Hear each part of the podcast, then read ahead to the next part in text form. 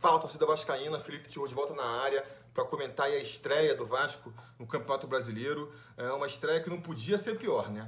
O Vasco tomando aí uma goleada do Atlético Paranaense. A gente comentava no Preleção sobre Vasco sobre os possíveis cenários da estreia e já alertava, né, da possibilidade do Vasco tomar uma derrota categórica e o quanto isso seria ruim para o restante do campeonato, né? Serviria aí de um alerta amarelo dos problemas que a gente poderia enfrentar é, daqui para frente. E eu acho que o alerta está mais do que ligado, porque o Vasco fez uma partida pífia hoje contra o Atlético Paranaense, não viu a cor da bola, com dois minutos de jogo já estava perdendo a partida, não mostrou o mínimo poder de reação, né? Passou o primeiro tempo inteiro lá com 30%, 40% de posse de bola, não, 35% de posse de bola, né? 35% de posse de bola, sem conseguir criar uma chance clara de gol. E ainda terminou no finalzinho do primeiro tempo tomando um segundo gol que deixou a, a missão do Vasco muito difícil. Se isso não fosse suficiente, voltou para o segundo tempo com a mesma dificuldade do primeiro tempo, não melhorou nada. É, vai tomar ali o terceiro gol, né? Tem um gol, um pênalti marcado que o VAR salvou a gente ainda, mas pouco, depois, pouco tempo depois toma o terceiro gol. É, ali o jogo já está matado. Ali até acho que o, o último Vascaíno que acreditava parou de acreditar. E o próprio Atlético, o Atlético Paranaense recuou a intensidade. O Atlético joga com uma intensidade muito grande, marcando a saída, com muita movimentação. Depois do terceiro gol, eles diminuíram o ritmo, deram mais espaço para o Vasco. Com isso, o Vasco conseguiu até ter um pouco mais a posse de bola, chegar um pouco mais com a bola no ataque, mas nem assim conseguiu criar chance de gol. Mesmo depois do terceiro gol, parecia mais claro que o Atlético fosse fazer o quarto do que o Vasco fosse fazer o primeiro, porque o Vasco estava também deixando muito o contra-ataque aberto para os caras e foi isso que aconteceu. Um contra-ataque ali, numa saída rápida do Atlético Paranaense, eles conseguiram fazer o 4 a 0 e depois, lá no finalzinho da partida, quando o jogo já estava naquele clima de pelada, o Vasco ainda conseguiu diminuir com o Bruno César para 4 a 1 é, um gol que nem o próprio Bruno César comemorou, porque não tinha o que comemorar mesmo, né? Acho que a torcida vascaína a partir daí está revoltada com o time, com razão, tem que ficar revoltado mesmo. A gente não pode normalizar uma, uma derrota por goleada. É, agora, acho que nessa aí de, da raiva e de atacar todo mundo, acaba sobrando mais para sobrando, né? Eu gosto muito de falar uma frase, um ditado que eu gosto, é aquele que diz assim: em casa com pouco pão, todo mundo briga e ninguém tem razão. Eu acho que é o caso agora. Na, na, verdade, talvez até alteraria um pouco. Eu acho que em casa com pouco pão, todo mundo briga e todo mundo tem um pouco de razão.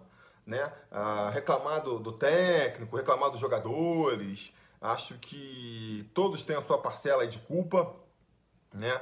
Mas eu acho também que, que não vai mudar. São coisas que a gente sendo pragmático aqui, a curto prazo, não tem como mudar. O elenco do Vasco é esse, é, eu também gostaria que, que mudasse todo mundo, mas a gente sabe que não existe essa possibilidade, não dá para, no meio, nem que acho que tivesse dinheiro para isso, daria para fazer uma, uma, uma reformulação muito grande do elenco. Dá para tentar uma contratação pontual ou outra, mas uma grande reformulação não dá. Então, quando você vê a torcida reclamando é, do Erley, reclamando do Danilo Barcelos, do Cáceres, do Raul, do Lucas Mineiro, do Pikachu, do Max Lopes. Dá para entender a bronca. Agora, o que, que, você vai fazer? Dá, vai trocar esses caras por quem? Né? É, porque a gente vê muito assim, ah, pô, não pode mais jogar ele, não pode mais jogar o Pikachu, não dá mais para jogar com o Max, qualquer outro serve. Mas será que qualquer outro serve mesmo? Vai tirar o Max e vai botar quem? Thiago Reis? Ah, fez quatro gols em quatro jogos, beleza, mas depois, quando o jogo complicou um pouco mais, você viu que ele é, é um jogador assim limitado, eu diria. Ele funciona dentro da área, tem um cacô de fazer gol ali, mas se a bola não chegar, ele não vai conseguir fazer nada. Né? Se, ele sai da área, ele já perde muito da sua eficiência. Funcionaria no jogo como hoje? Ribamar é solução, entrou no segundo tempo. Né? Mesma coisa serve para outras posições. Ah, o Pikachu não serve, não dá para jogar. Quem vai entrar no lugar do Pikachu? O Ian Sassi entrou no segundo tempo, não fez nada. Bruno César, fora de forma né? Nas laterais, uh, vai entrar uh, Cláudio Vinck, vai entrar Henrique. Sério que vocês acham que é a solução? Por mim, troca todo mundo. Quer, quer, quer escalar 11 jogadores diferentes na partida contra o Atlético Mineiro, não vou ficar contra. Agora, achar que vai ser a solução, que o time do, que a solução é, para resolver o problema do time titular é escalar o time reserva, me parece um exagero, né? Tem um motivo para os titulares estarem sendo escalados. Da mesma forma, me parece ser um exagero é, botar tudo na conta do Valadares agora. O Valadares era a solução, porque a gente conseguiu uma vitória sobre o Santos, agora não serve mais, porque a gente perdeu lá para o Atlético Paranaense. Eu não concordo também com essa, com essa avaliação. Acho que precisa dar tempo para ele, se a gente for querer saber realmente o real é, potencial dele, né? Falar, ah, não, porque ele mudou tudo, ele mudou o esquema tático, ele. Galera, o que vocês querem que o cara faça? Eu achei que a gente tivesse trocado o Valentim justamente porque ele tinha, ele vinha com um esquema que não estava funcionando, né? E aí, de repente, agora o problema do Valentim é trocar o esquema? Não, acho que não. Acho que realmente, se você troca o treinador, você espera que ele implemente um novo esquema tático. Agora, esquemas não vão ficar, é, não vão se encontrar do dia para noite. Não é só mudar, não é videogame que você muda o esquema tático lá e, e no meio da partida o time já está funcionando completamente adequado, completamente entrosado nesse novo esquema. Precisa de tempo. E tempo vai ser complicado nessa temporada aí do brasileira que é cheia de jogo. Jogo quarta, jogo domingo, jogo quarta, jogo domingo. Esse é um dos problemas de trocar no técnico no meio da temporada e um dos motivos pelo qual eu insisti tanto em manter o Valentim até quando desce. Porque é complicado para o treinador que assume agora. Vai ser complicado para o treinador que vai vir aí, né? Eu manteria o Valadares ainda, mas depois dessa goleada, eu tendo a crer que a diretoria vai, é, vai preferir mudar de técnico. E eu me pergunto se o técnico que vier aí vai resolver, né? Ah, não, tem que ser um técnico de ponta para resolver, porque o técnico de ponta. É... O que, que o técnico de ponta vai fazer, cara? Vai, vai começar a fazer o jogador jogar bem? Ah, vai botar pressão, essa coisa. Eu não acho que, que é falta de, de raça, eu não acho que é falta de. Porque a justificativa para o time jogar mal, até dois jogos atrás, era que estava boicotando o Valentim. E agora? Estão boicotando o Valadares também? É isso? É, ah, não, é porque o Valadares não sabe botar pressão nos caras para jogar com garra. Galera, vamos à realidade nua e crua. O time é fraco. O time, o elenco do Vasco é escasso de talento. Né? É, pega a bola no pé ali, você vê, não tem talento para tocar uma bola, para fazer um drible. Já comentei isso aqui várias vezes. Então, assim, é, acho que está longe. Acho que o problema. A, a, torcida do Vasco nos últimos anos se concentra muito no treinador, como se ele fosse o grande problema do Vasco. Eu acredito que não é. Né? Entra treinador, sai treinador e a torcida continua achando que o problema é o treinador. Cara, o problema está muito acima do treinador. É um problema é, não só financeiro, que é o que está mais escancarado aí, que não permite que a gente contrate bons jogadores, né? Que, que faz ali a, o, o, salário atrasar volta e meia, que também sempre atrapalha no, no clima do elenco. Mas é, é estrutural também de, de, como se pensa o futebol, de como se monta os elencos, de como se preserva o elenco e o treinador. E eu acho que falta tudo isso ao Vasco. Você não vê o Vasco com um esquema pensado, né? Não tem um pensamento estratégico por trás é, do departamento de futebol. Tanto que você vê o Vasco aí é, pensando em possibilidades para o novo técnico, pensa, vai desde efetivar um técnico da base até contratar um técnico retranqueiro, que nem o Jair Ventura, a, passando por contratar um técnico é, mais, mais ofensivo, que nem o, o Dorival Júnior, vai de um técnico que seria completamente novo ali, iniciando é, um, um, um, trabalho no time profissional que nem o Valadares, até um técnico experiente, até certo ponto ultrapassado, que nem o Luxemburgo, né? Ah, um cara que tem experiência no, no futebol brasileiro, no futebol carioca, que nem o Jair Ventura, até um técnico português que nunca treinou na América do Sul, então, assim, falta uma linha de raciocínio, falta uma coerência, parece que é tudo feito de maneira improvisada, entendeu? A gente não vê aí é, Alexandre Faria, PC Guzmão, é, o, próprio Campelo na, na, na, como na categoria de, de vice de futebol. Cadê os caras agora? Sabe? É, vamos ver como é que vai ser. Mas se for, se manter o padrão aí das últimas partidas, quem vai dar a cara para a tapa lá, para falar, para justificar o injustificável, vai ser o Valadares que assumiu o time há uma semana. Os caras que estão lá é, há, há, mais de um ano, né? Uh, repito, Campelo, Farias, PC Guzmão, esses caras vão ficar escondidinho, vão ficar escondidinho. Quando ganha a Taça Guanabara, aparece todo mundo. Aí todo mundo vai levantar a taça, o trabalho de todo mundo. quando dá ruim, todo mundo se omite, né? Fica tudo na bucha do técnico. Eu acho que, cara, largar isso na mão de um treinador, qualquer que seja, é a fórmula para o fracasso. É a fórmula para o fracasso. E isso é o mais preocupante, na verdade, né? Porque se a solução fosse mudar o técnico, é, tava fácil. Vamos pensar numa aí, ah, vamos gastar um pouco mais, traz o, o Dorival Júnior e tudo se resolve. Seria ótimo se, se fosse por aí. Infelizmente, acho que não é. Eu acho que você trazer, às vezes, um técnico caro vai só diminuir ainda mais o orçamento do time, vai ser ainda mais complicado de trazer um reforço ali no segundo semestre, vai aumentar a dívida do clube e em campo, se não muda o resto, acho que os resultados acabam sendo é, muito pequenos, muito poucos, né? Uh, eu acho. Aí, pô, então, que que, Felipe, qual que é a solução para o Vasco? O que, que vai acontecer com o Vasco? Não sei. Assim, olhando a curto prazo, pensando aqui, vamos pensar agora é, nesses próximos oito jogos, né? Que é o que falta para parada técnica, que é quando um time pode, no caso, mudar de treinador, um treinador que mude, faça um esquema tático, pode, vai abrir a janela de verão da Europa, você pode trazer reforços mais pontuais. Mas e até lá, como é que resolve? É complicado, é complicado. Eu acho que tem que manter o Valadares, porque eu repito, mal ou bem, ele, ele tem ali a iniciativa de, de procurar esquemas táticos diferentes, é, que é importante, eu acho. Assim, se você não tem um elenco é, tecnicamente interessante, tem que ver o que, você pode tirar, como você pode compensar isso com esquemas táticos. Por mais que, por mais que, eu acho que isso só traz uma melhora marginal, né?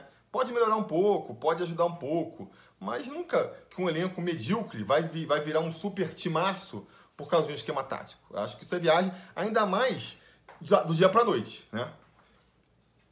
Se você der tempo, né, e os caras ensaiam e treinam e vão se aprimorando, pode ser que depois de um, dois, três meses, o esquema tático realmente comece a fazer a diferença. Achar que um treinador vai entrar vai desenhar um, um plano ali na prancheta, mostrar para os jogadores, e no jogo seguinte o time já está atuando que nem laranja mecânica, me parece um, muito exagero, né? Me parece um pouco inocente até. Mas é, a solução é uma solução a longo prazo, não tem jeito, não existe é, fórmula mágica.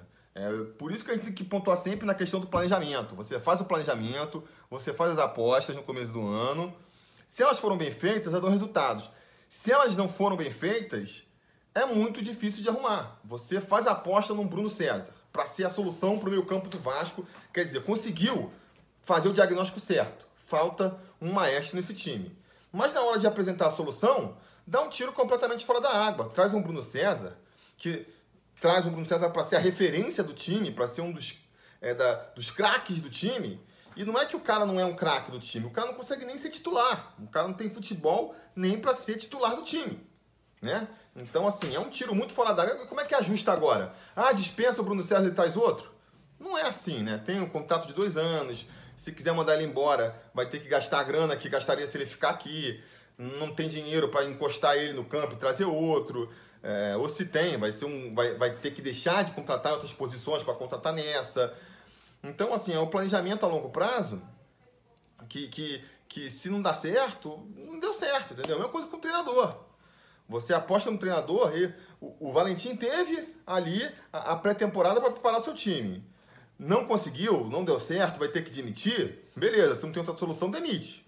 Mas não ache que é só trazer um treinador que está resolvido. O problema foi superado. Não, porque quem está assumindo agora está pegando uma bucha aí sem tempo nenhum para preparar o time. Né? Vai ter talvez na parada para a Copa América, mas repito, isso aqui é daqui a oito jogos, depois de um quarto do campeonato passado, né? Se ficar tomando na cabeça até lá, já era, já era. Então é, é problemático, é problemático. E uma coisa no, no, no, elenco, como é que você vai fazer? O que, que você pode fazer aí? É, trazer molecada da base, tem que investir na base? Sobe jogando da base, toma porrada aí a torta direito, todo mundo falando. É, um exemplo mais clássico agora é o do, do, do menino lá, o Lucas Santos, né? Que todo mundo falando que não presta. Aí de repente ele não pôde jogar hoje. O problema é que o Lucas Santos não tava. Miranda, todo mundo pede, pô, tem que botar o Miranda, porque nada a ver, o Erley, não sei o que lá, tem que dar uma chance pro Miranda. O Miranda entrou hoje aí. Que diferença que ele fez? Fez uma partida ruim também, entendeu? Então, assim, é, não, não acho que assim, eu, eu acho que tem que investir na base, eu acho que tem que dar chance para a molecada da base, tem que ir entrando assim, discreto mesmo, até que entrou o Miranda hoje, sem ser a solução, porque ficar puxando o moleque da base para ser a solução, ah, temos um problema no, no, na volância, então a solução é puxar um garoto da base, já bota ele entrando ali com os holofotes todos para cima dele, para mim não funciona. Desgasta, porque é difícil de você botar um garoto da base no time principal e ele já estrear arrasando. É bom que ele estreie discretamente. Vai entrando no time sem ninguém perceber e só vai perceber mesmo quando ele estiver lá já decidindo as partidas. Então a base, como solução imediata, para mim não, não é resposta. É... Apostar em jogadores do elenco, vamos se agarrar aí, né? Os que estão machucados, né? Ah, o Fernando Miguel, apesar de eu achar que o Alexander fez uma boa partida hoje, talvez seja um dos que a gente possa mais poupar nessa partida de hoje, mas o Fernando Miguel tem mais experiência, né? Pode ajudar. O Castan também, né? Torcer pro o Castan, ele mal bem não dá essas furadas. A gente, dos três gols, três primeiros gols que aconteceram, foi bola rebatida na área, aí numa, o, o, o Lucas Mineiro foi, foi tentar tirar de, de carrinho, furou a bola e deixou o cara entrar com tudo no gol. No segundo, mesma coisa. A bola bateu na trave, o Raul foi tentar tirar ali meio que de puxeta, furou também, deixou o cara fazer o gol. E na terceira, o Erlen foi cortar a bola, fez um gol contra. Então, assim, é, acho que o Castan voltando segura um pouco isso, pelo menos, né? O Rossi também é uma possibilidade, né? Vamos torcer para ele recuperar logo e voltar sendo uma opção interessante de saída de velocidade. E confiar aí, por mais difícil que seja, torcer para Valdívia, Marcos Júnior, Jairinho, esses caras quando puderem estrear, surpreender, se não todo mundo, pelo menos a mim, e realmente se mostrarem como grandes diferenciais que podem fazer o time mudar. Eu acho que é isso, né? Tentar é, torcer para quem não estava com possibilidade de jogar agora, quando puder, fazer a diferença, dar mais tempo para o técnico tentar botar o esquema tático dele lá, eu acho que é, é isso que a gente, é isso que a gente tem que se agarrar agora. Infelizmente, é isso aí, né? E se você quiser também tentar pensar, pescar as coisas por um lado mais positivo, tentando olhar aqui a, a tragédia com, por um lado poliana, positivo, dá pra gente pensar, primeiro, que mal ou bem essa goleada pro Atlético, perder pro Atlético na Baixada, não dá para considerar pontos perdidos. Para um time que tem a pretensão do Vasco, de brigar ali pelo meio da tabela, né? sonhar com uma vaga na Libertadores já é um sonho distante. Para um time com essas pretensões, a derrota na Arena da Baixada já era ali um pontinho que você poderia considerar. Acho que ninguém que fez aqueles planejamentos, galera vai lá, vai, vai preenchendo a tabela. Acho que ninguém botou o Vasco voltando com pontos do Paraná nessa partida. Então, é, não é aquele ponto que, é, como é que a gente fala? Aqueles pontos que tem que recuperar depois, ou pontos irrecuperáveis, não é o caso. Acho que a goleada pode servir de alerta, justamente para a diretoria é, se posicionar, perceber que lá no meio do ano, quando abrir a janela, tem que contratar, tem que trazer reforços de peso, senão a gente vai penar, né? Pode servir de, de, de alerta e esse alerta a, a ser positivo no final das contas, né? E aí não custa lembrar que, mal ou bem, a nossa melhor nossa melhor campanha no Campeonato Brasileiro aí nos últimos anos foi em 2018, né? Foi em 2018 quando a gente chegou na Libertadores novamente. Terminou ali em sétimo lugar. Começou com uma goleada de 4 a 0 para o Palmeiras. Então, fica aí. São números, estatísticas, é, mas é o que a gente pode se agarrar para tentar não terminar esse domingo cabeça tão inchada que nem a gente invariavelmente vai ficar. Beleza, galera? Digo então os comentários de vocês aí Deem a opinião de vocês aí embaixo. Vocês sabem, a discussão continua aí na caixa de comentários. E a gente vai falando.